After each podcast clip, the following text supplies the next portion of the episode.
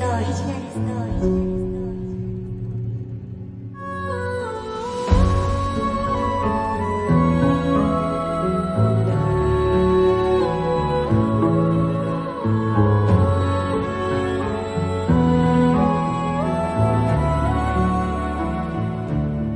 の番組は株式会社アルファの制作でお送りします。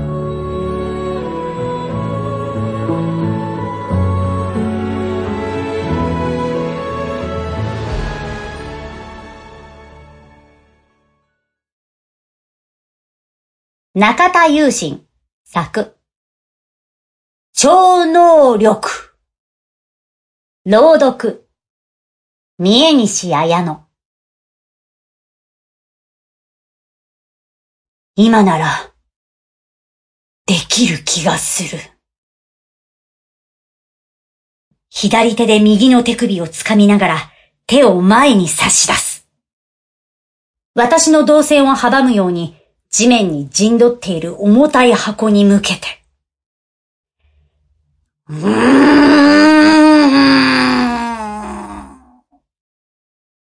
と、それっぽいうなり声を上げ、箱がふわっと空中に浮かぶ映像をイメージ。今なら、動く気がする。数秒経てば、自分の顔が破裂してしまいそうな感覚になり、力を緩めた。箱は、動いてない。そう都合よくイメージ通りのことは起こらない。ダメだった。心底残念そうな反応をした。そんな私を見れば、万が一同情してくれる、わけはないんだけれど。今の私は、たとえ気の置けない友人にすらドン引きされること受け合いだ。日課のようにサイコキネシスを使えないか試しているこの瞬間、一番しっくりきたポーズで構えたり、雑念を抱かないくらいに集中したりもしているけれど、控えめに言って、少しおかしな話。ひとしきり失敗したところで、素直に手で箱をどかして奥へ進む。先にある冷凍庫の扉を開け、冷やしてあったアイスを取り出し、近くの椅子に腰掛ける。一口サイズになっているシャーベットを手に取り、ポイッと上に放って口の中へ。これなら百発百中なんだけどなサクサク音を立てては、ゆっくり口の中を冷やしながらシャーベットは溶けていく。あと数秒で無になる直前で、もう一つ、放物線を描いて口の中へ頬張る。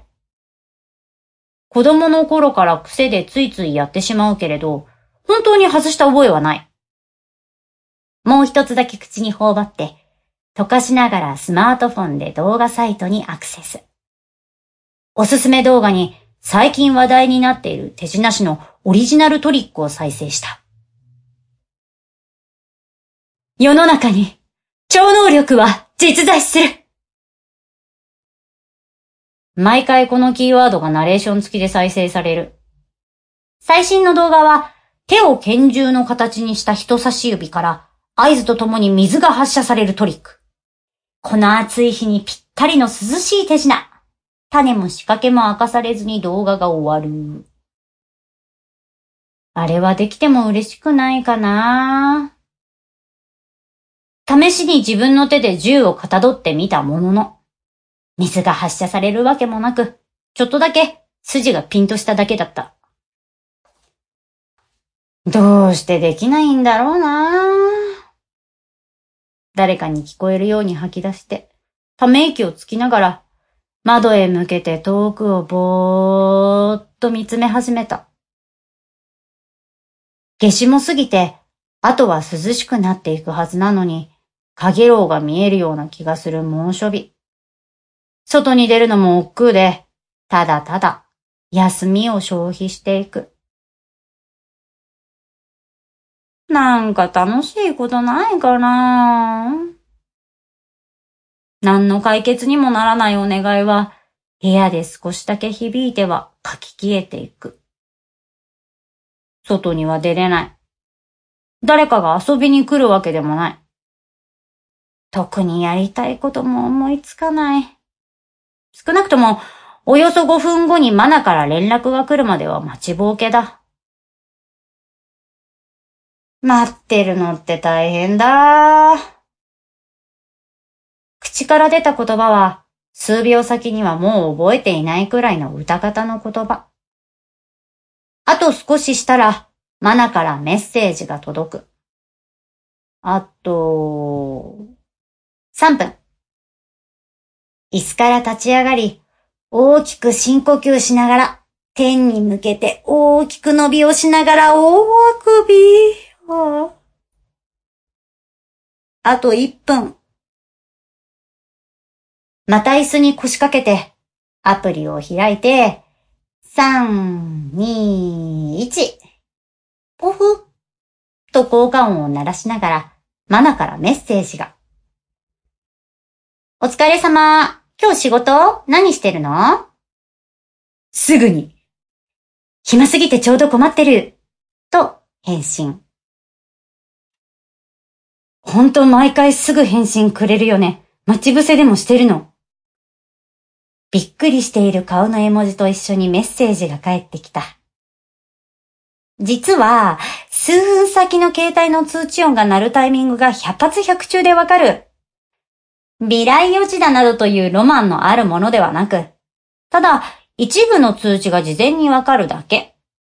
このことをマナにも話したことはない。気温が下がる時間帯になったらカフェにでも行こうと約束をして、携帯を閉じる。もっとびっくりする力が欲しかったなぁ。何の役にも立たない私の超能力は、これからも人知れず発揮していくのだろう。ま、忘れても困ったりはしないけれどね。ぼーっと。4分後の通知が来るのを待ってみた。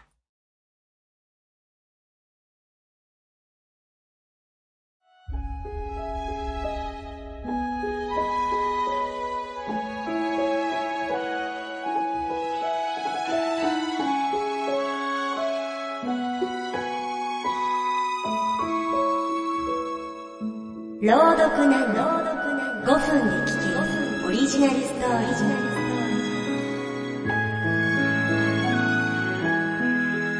ーこの番組は株式会社アルファの制作でお送りしました。